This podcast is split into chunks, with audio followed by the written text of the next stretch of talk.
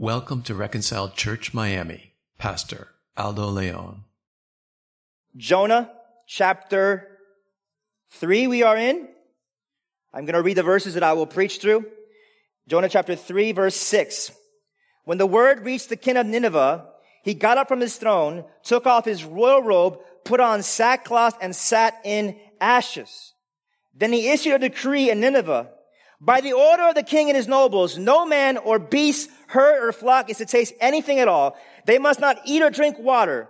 Furthermore, both man and beast must be covered with sackcloth, and everyone must call out earnestly to God. Each must turn from his evil ways and from the violence he is doing. Who knows? Maybe God will turn and relent. He may turn from his burning anger so that we will not perish. Then God saw their actions and they turned from their evil ways. So God relented from the disaster he had threatened to do them, and he did not do it. So let me just show, show you, show us where we're at. So Jonah was a bad preacher and prophet. He thought he was a good guy who didn't like really bad people in Nineveh. Sounds like Miami Christians, right? We don't like those Miami people. They're just so messy, right? And so God, he didn't get the gospel that he was preaching. So God's like, all right, I'm going to throw you off the boat, drown you, bury you, and raise you again, and you will get the gospel. And you will know that you need grace. So after Jonah gets vomited, which we said pictures the resurrection of Jesus and our resurrection in Christ, he then preaches a ministry that is very different in chapter 3 than he was trying to do in chapter 1, correct? So Jonah's revived in the gospel, and he then preaches the gospel in a God-centered way. And so now what, where we're at now is what happens to people when the gospel is truly being preached and received, what does it look like? It looks like these verses. I think that's a question, like, what, what, what do we think it looks like to be revived in the gospel? Some may say, I think it's just a lot of people filing in buildings and raising their hands, and that's what I think gospel revival is. Or some may think, I think gospel revival is just the church just getting really busy and doing lots of things and attending lots of things. That's kind of like what I think gospel revival looks like. Or some of you may say, I think gospel revival, probably not in this church, but in Miami, I think gospel revival looks like people falling on the floor and speaking in tongues in something like that. Like just a bunch of people bump, popping out of wheelchairs. Revival. All of us may say, I think revival looks like just, we get, our, our theology gets better. So some of you think you're reviving the gospel because now you call yourself a Calvinist. So you think, man, the gospel's really hit me because I believe in predestination. And I would say that you might be confused that you're being gospel revived just because you have new categories, okay? There's a lot of people that have those categories and don't even get what those things truly mean. It just makes them a bunch of pugnacious, argumentative, heady people that now know some things that are true in the Bible they didn't know before. Or some of us may think, I think revival is us being really worldly and, and putting a Jesus sticker on it, right? There's a lot of that in this city too. Why, why is the gospel moving here? Because man, we just don't care about anything. We're, we're so secure in Jesus that we are worldly and it's so cool. These are some ways that I think we could try to define revival, but, but I think these people in these verses give us a real clear picture of what revival is. You ready? Are you being revived in the gospel church? Are you ready? First thing, first thing. It looks like faith upward, not inward. Faith upward, not inward. The men of Nineveh believed in God. I don't know about y'all, but that is a really pregnant statement. They believed in God, not in anything else. Let me give a picture that may be helpful. Um, I tried to learn how to cook by getting instructions of how to cook. And I would regularly get the instructions and I would try to trust the instructions to figure out how to cook. And I could never, it never came out the way the instructions said. Have you guys, has that happened to some of you guys? but then, Santi came into my life. And I saw somebody cooking.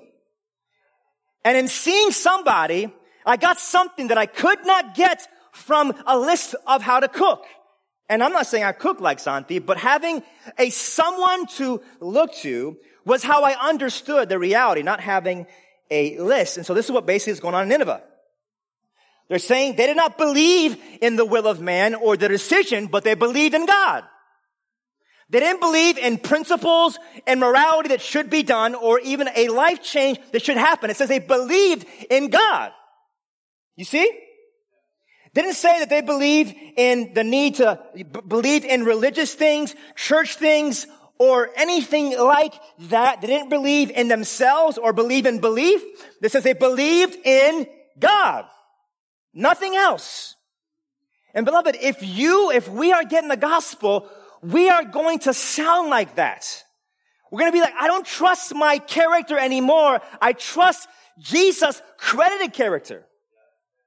I don't trust in my life no more. I trust in the life of Christ. I don't trust in the way I was raised, my family background. I trust in the Father, Son, and Spirit. I trust God. Don't trust in my experience, my reason and intellect anymore.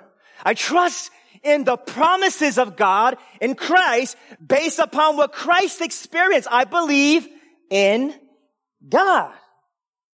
I don't trust in my good works anymore. I trust in the works of God in Christ, His life, His death, His resurrection. I don't trust my image anymore. I trust Christ's image.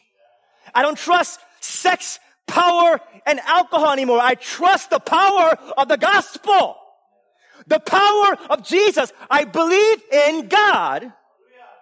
No longer believe in things. I don't trust my parenting and my positions. I trust in Jesus, my high priest. We are being revived in the gospel because we say, I believe in God.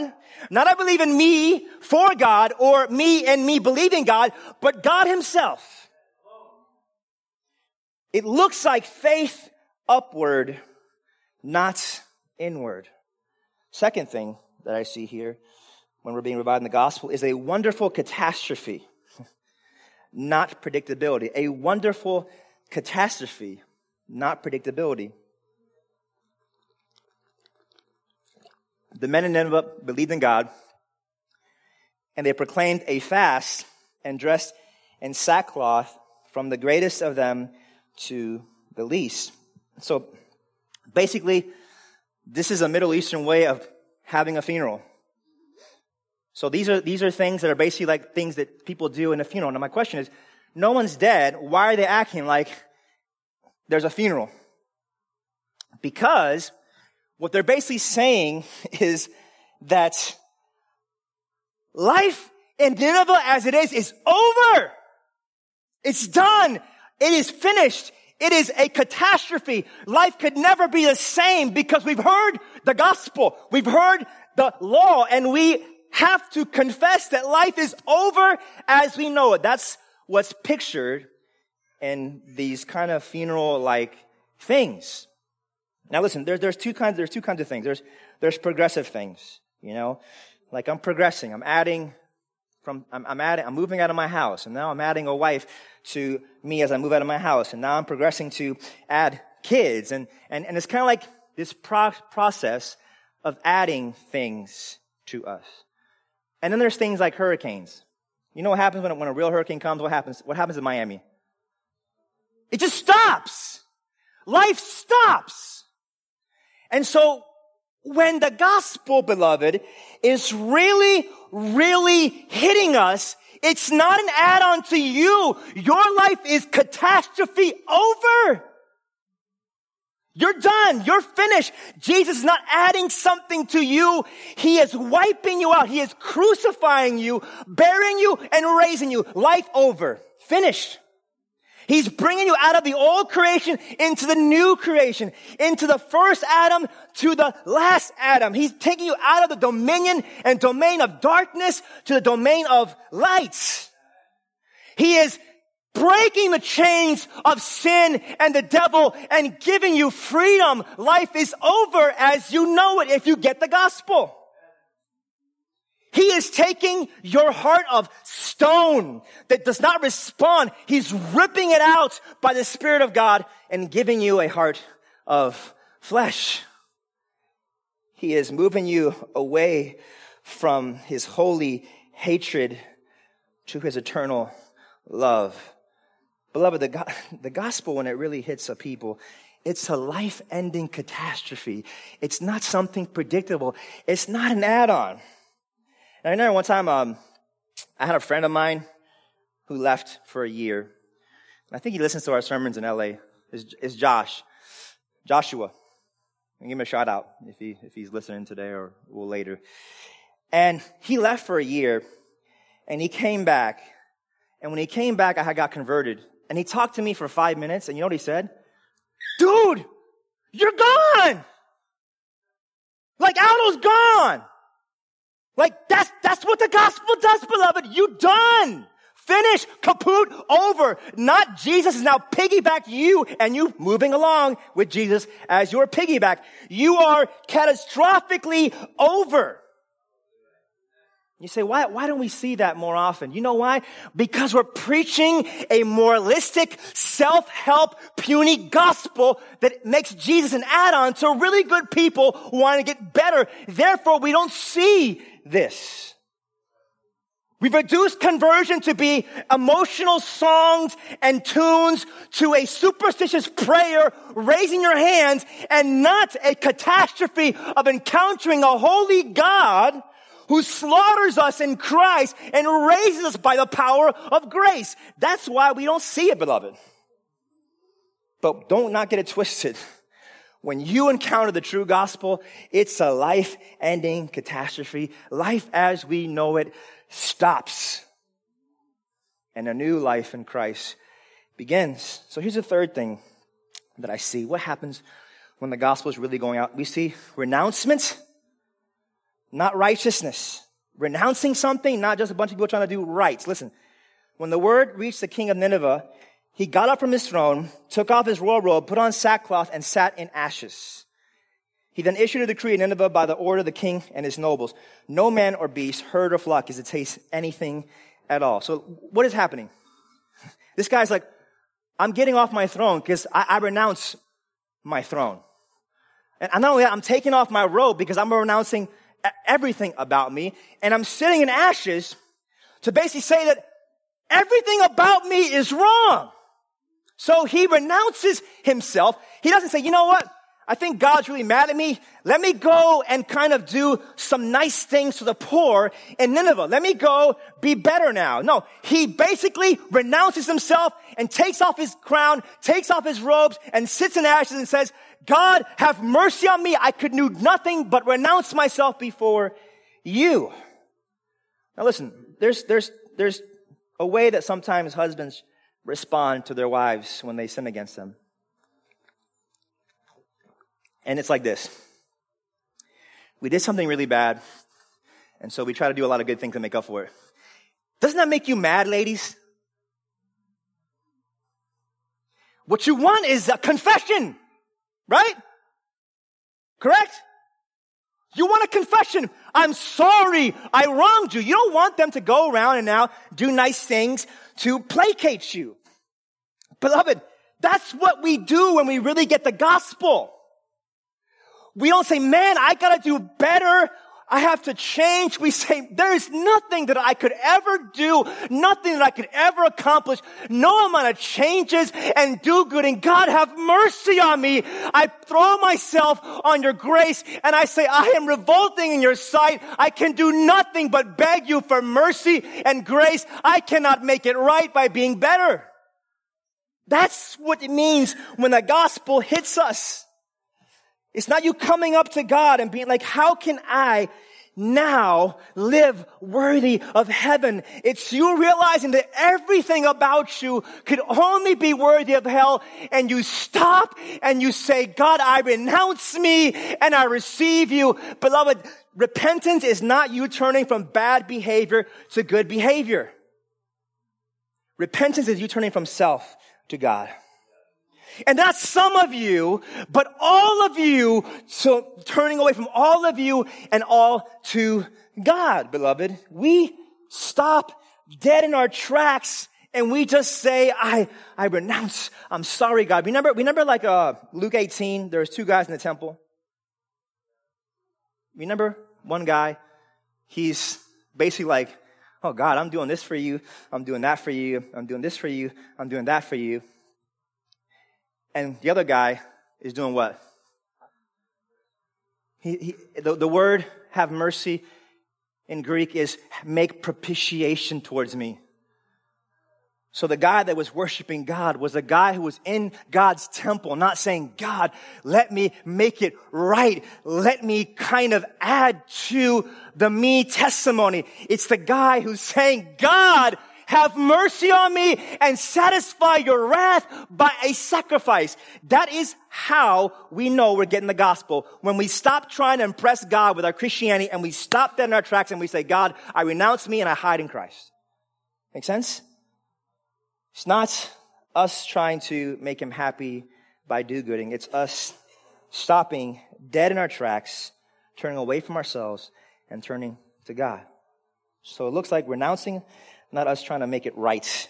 Now you do act right afterwards, but you act, you act right afterwards after you realize none of your rightness afterwards matters before God positionally. Make sense? Am I talking like, uh, in riddles here? All right. Fourth thing. I only have six things to say.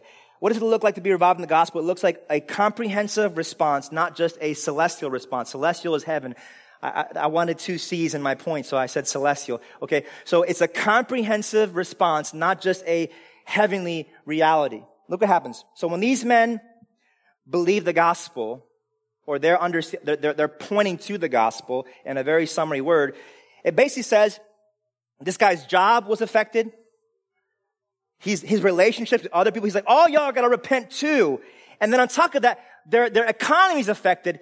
Everything from the top down gets affected by that, what they heard. You see? It wasn't like, oh man, like, I, I know that God's gonna judge us eternally. So now I need to kind of respond to God in that sense. But everything on, everything in society, every place changes because they hear about this word from Jonah. Now, let me give you a picture that may be helpful.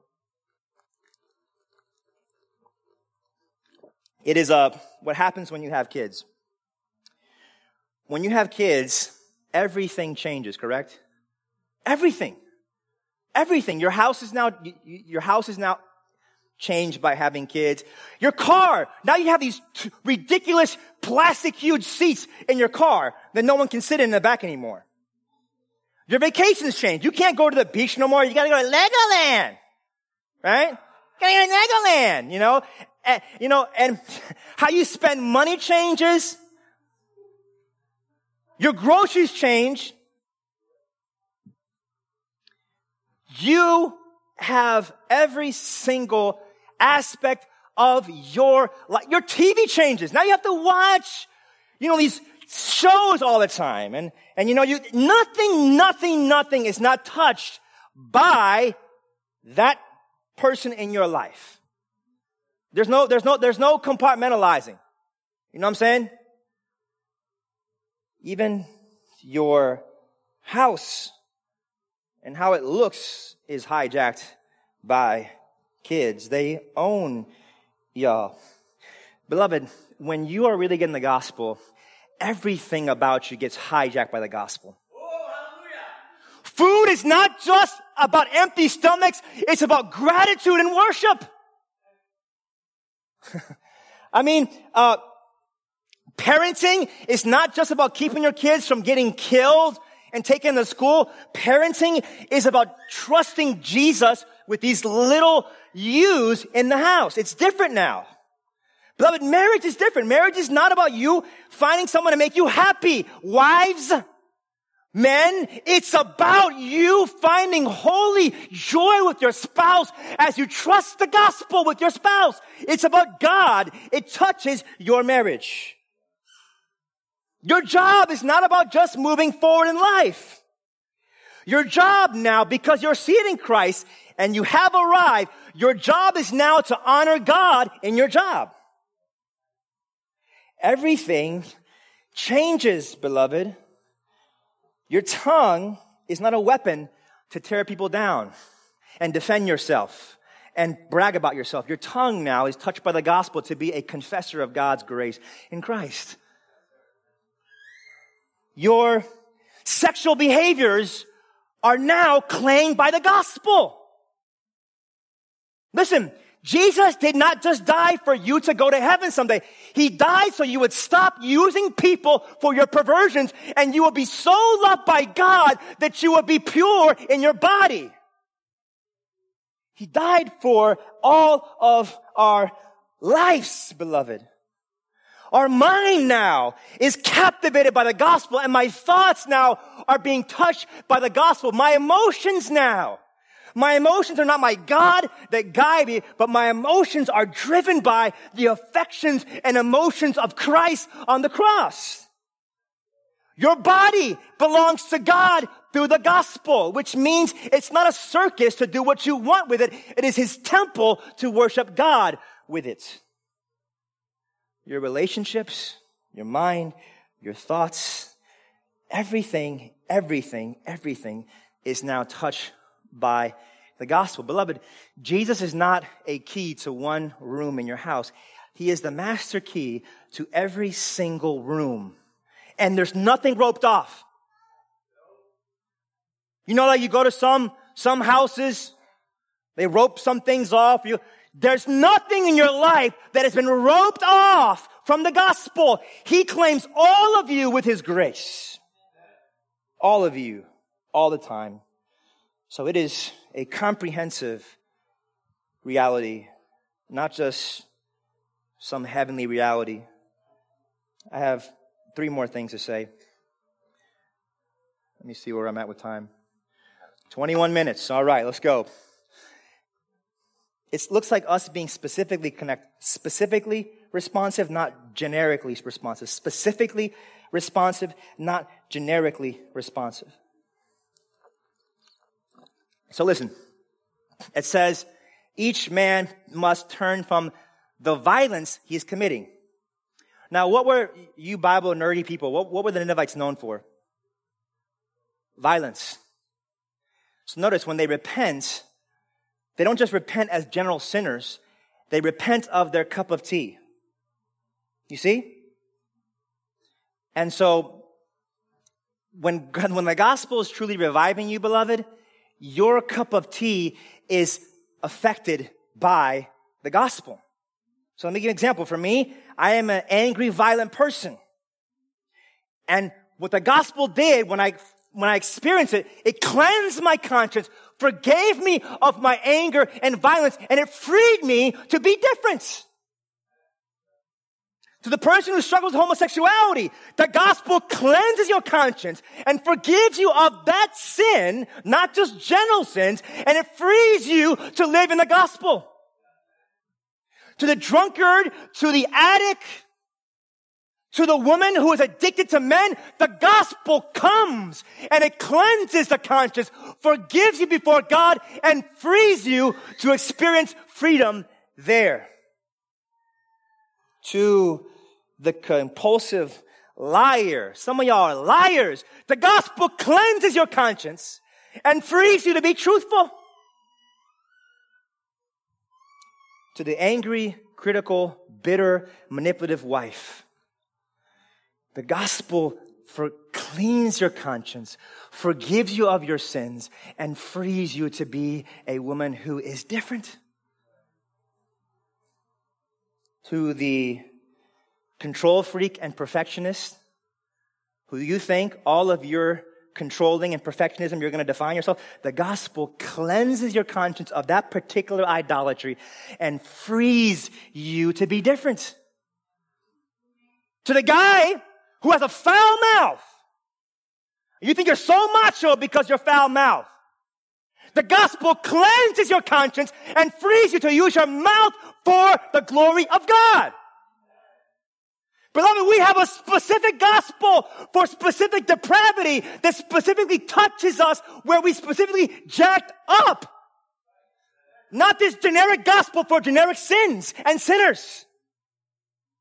That is not gospel revival. To the passive people pleaser who thinks that making everyone happy is going to identify them. The gospel cleanses your conscience forgives you and frees you to be different.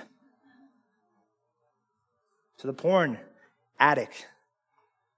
Don't, don't, don't, don't, don't, don't act like, don't, don't, don't, don't, don't, don't take Jesus out of that, that, that depravity. Bring him in. Bring him in and say, I am a perverse man. I use women. Jesus, you are sufficient. I am specifically confessing that and I'm hiding in your grace as I struggle. Be a specific sinner, beloved. Not a generic one. We, we, we just, you know, a lot of times you find these people and they're like, yeah, I'm totally depraved. Yeah. Dead in sins. I'm like, yeah, man, you know what? You're pretty disrespectful to your wife. What? What? Didn't you just say you're depraved? I'm just, I'm just making a connection for you. What? What are you talking about? Uh, did, did, you, did you mean what you just said?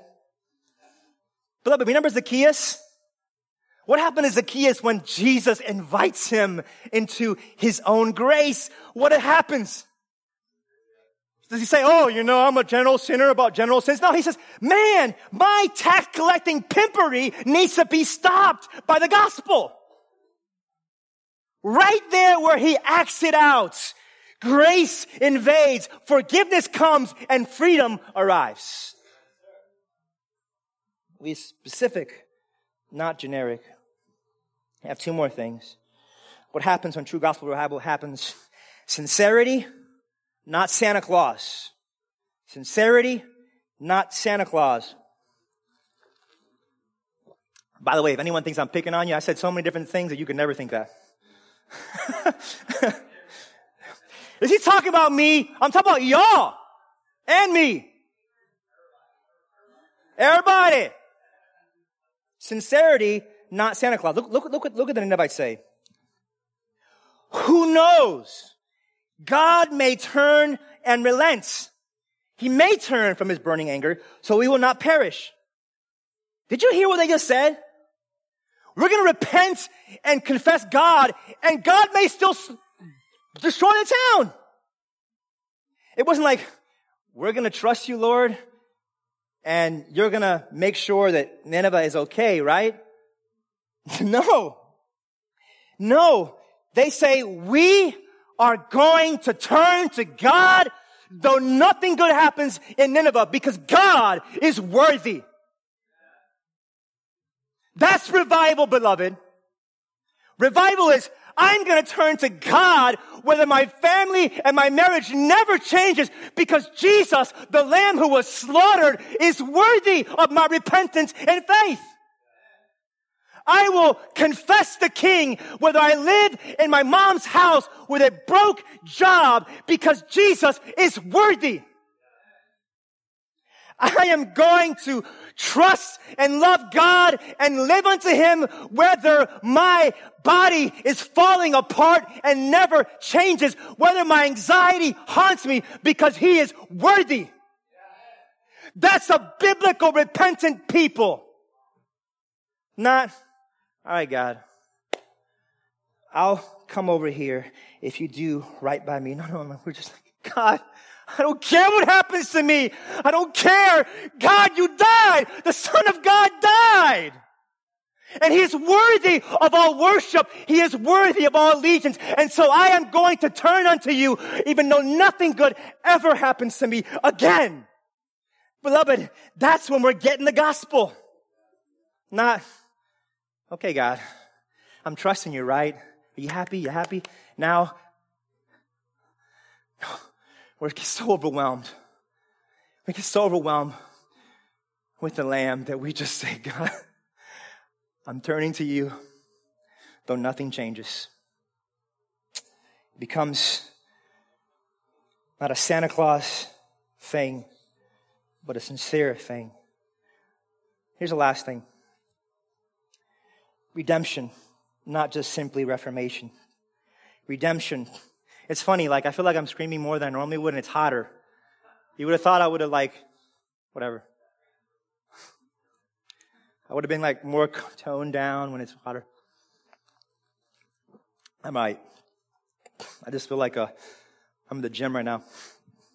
Redemption, not simply reformation. Then God saw their actions, that they had turned from their evil ways. So they, God relented from the disaster he threatened to do to them, and he did not do it. Listen, their repentance was about a God issue, a salvation issue. It was not about on the ground issues. You see, the conversation about the repentance is all this. Now, I think, have you heard the Christian testimony a lot of times? When they talk about their salvation? You say, well, you know, I was a gangbanger, now I'm a pastor. You know, I was a drunkard, and now I'm sober. You know, I was a womanizer, and now I'm a deacon. Deacon of the year. Beloved, do you know that Mormons can say the same thing? I, I can find you some Muslims that go say the same thing. And I remember when I got saved, my friends were like that. They're like, man, Aldo, man, like, I get this Christianity thing, man. Like, like you don't curse like you did before. Like you're not, you're not like, you're not like looking for a dude to fight every day. You know, like you're married and you got one girl, you know? Like you're not like downing 40s like every night like, like, like a champ. Man, this Jesus thing. I said, y'all don't get it, yo. I was dead. Dead and a corpse and the gospel revived me to life. You think it's just about beer? And my, and, and my hands? Well, yeah, it, it affects that. But man, I was on my way to eternal damnation and judgment. And the king died my judgment and took my damnation. And he gave me credit for his perfect life. And I am pardoned in the king's lap, y'all. I was enslaved to the devil. And now the gospel has broken and stepped on his head. I am free. Do you think this is just about me issues changing? No, beloved. Our biggest problem is God. Your, your biggest problem is God, not your issues. And so your biggest solution is God, not your issues. And so the way these men respond and the way it's commented, they're like, man, we had a bigger problem than being violent. Our problem is that we were on God's death row. And Jesus is the substitute that was announced. So we become about the biggest, highest things, not just reforming our behavior. And actually, our behavior does become reformed, but that's not the point. The point is, oh, I'm a good person now. No, you're alive now. you're recreated now. So yeah, you're a better person, but, but, but it's, it's, it's, these are the fruits and outcomes of resurrection. Not just, I'm a better person. Um, so look, let me just give some application. If hearing the gospel truly leads to faith upward, not inward, we should be more like a kid looking at his parents in a room and less like an adult going into a job interview. So parents, kids are always looking at the parents, you know, like they're always, you know, aware of the parents when they're really little. An adult going to a job interview, they're, they're really, you know. Beloved, listen, let, let me give a, a, a, a physical, like a, a, real time. This, this, this is how it looks like for you to trust Jesus.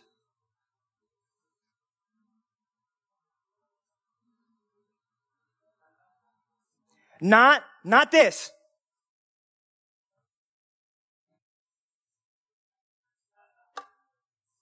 You see? To, to be a Christian is to look away from yourself to God, not look at yourself all the time. Let me look at myself and look to God sometimes. No, let me look at God and look at myself sometimes. That is what faith is about. It is looking away from ourselves and it's not believing in how you believe, beloved. Some of y'all talk about your faith more than you talk about the God that you trust. And you're looking at the power of your faith. You're almost like, I, I like this picture, man. Look, when you go to a, when you go to get operated on, you don't have to be really big trusting. You just got to have the right person operating on you for it to work well, right? Whether you trust them a lot or trust them a little. Because it's more important who's working on you than how you're looking at the one who's working on you. Make, make sense? So we look away from ourselves to God. If hearing the true gospel leads to catastrophe, not predictability, then we should, we should be seeing every day like a total makeover. Let me give an explanation. Um, my wife and Tanya's like that too. They're always rearranging the whole stinking house. It's like, you know, why don't you just move this, move that? Like, no, they rearrange the whole house. Beloved, I think our problem is that we approach every day like the one who just wants to make some add-ons and, and change a little. No, every day, beloved, you should experience a gospel catastrophe where everything is rearranged. You understand what I'm saying? Like God needs to totally rearrange the way I look at my wife today. God needs to bring a catastrophe and how I use my mouth and how I work today. We are regularly experiencing this wonderful catastrophe. We're not just, well, you know what? The room has been really nice. Let me just put a flower on my life, put a little picture on the wall. No, turn it over upside down every day. That's what it means to understand what I'm saying. I'm waking up tomorrow not thinking, well, I've, I've you know, I just got to add one more thing to my pastor. No! God is going to have to bring a catastrophe in Jesus again and rearrange me. Beloved, the, the, God, the dance of Christianity is death and resurrection every day of your life. Over and over again experiencing that. It's this total makeover. So you know what? When God is doing these things in your life, don't, don't, don't bite him. Right? God, God is, God is trashing your life. He's, he's bringing all this turnover in your life and you biting him while he's doing it. Now you know what's up, right? He's about that. He's about turning everything over and bringing it together in Jesus. Beloved, if the true gospel leads to renouncement, not righteousness, then we should be prosecutors of ourselves, not defense attorneys. You know what you guys, you know what you are, you know what I am? We are defense attorneys, right? Take the stand and defense. But beloved, what we see here is that you are your own prosecutor. You are confessing yourself as the guilty person. That's what a Christian is. You are your own prosecutor, not your own defense attorney. Can I get an amen? amen. And an ouch. Ouch, right? Some of y'all ouching. Ouch and amen.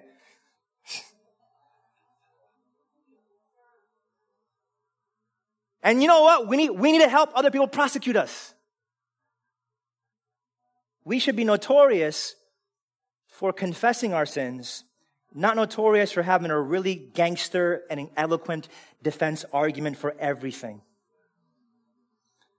Me, me and my wife, we get good at defense attorney stuff. Like, man, we, we, we have all this evidence, but you know what? We're, we're both missing the point.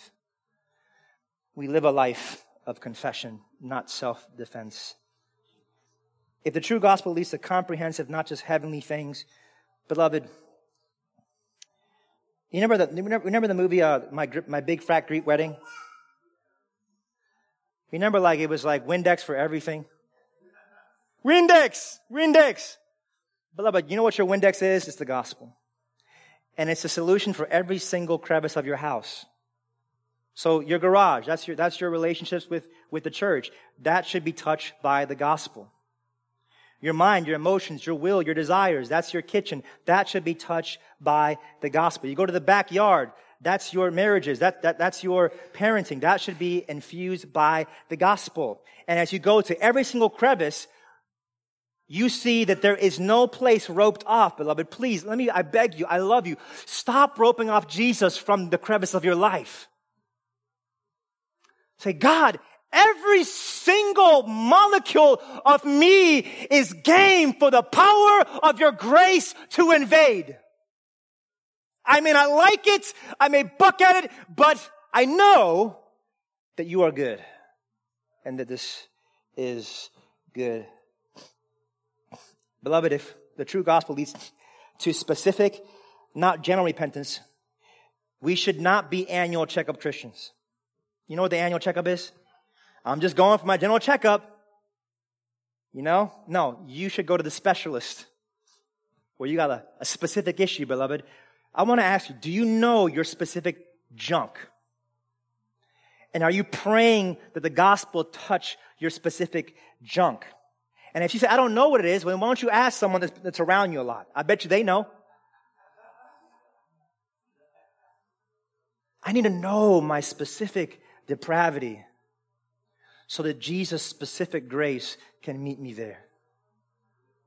Beloved, it's so, it's so sweet to let Jesus have his way, or almost, I think a better way to say it is acknowledge that he has had his way. That's probably a better way to say it.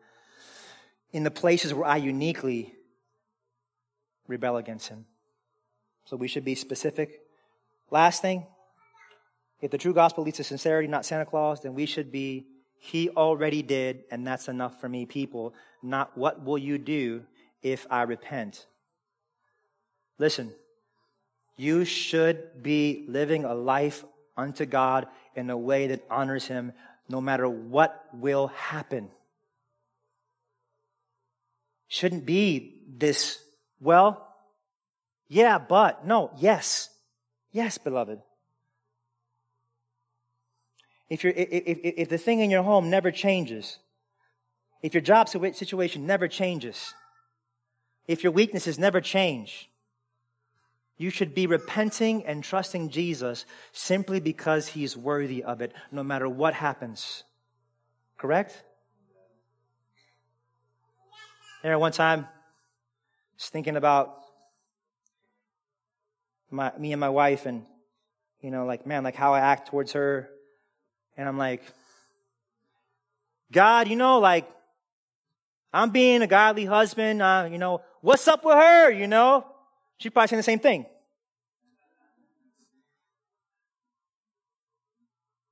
And I feel like if God were to talk to me, what's up with her? My son, I have given you every reason already to live unto me. I need to do nothing else for you. If, the son, if my son being stretched out on a cross experiencing your eternal judgment, irrespective of anything you contributed, and then seating you in his presence as a noble, royal king is not enough to motivate you, then you gotta go back to the cross. And until you get that, you're not gonna get anything else. He has done enough already for us to live our lives. Not, let me see. So let me pray and move us to the table. Heavenly Father, I feel that right now we need a reminder of your grace. Father, we, uh, as much as we can see true revival in our hearts with the gospel, we see a lot of resistance. So, Father, I pray that your people would not silence the accusation of the law that they have heard today and that they would not, not silencing that, they would also receive the voice of the gospel as they have heard your requirements throughout this. In Jesus' name, amen. That concludes our message, and we hope that you were inspired by it. If you'd like to hear more about the gospel or find out more about Reconciled Church Miami, please connect with us using one of the ways listed on our website, reconciledchurchmiami.org.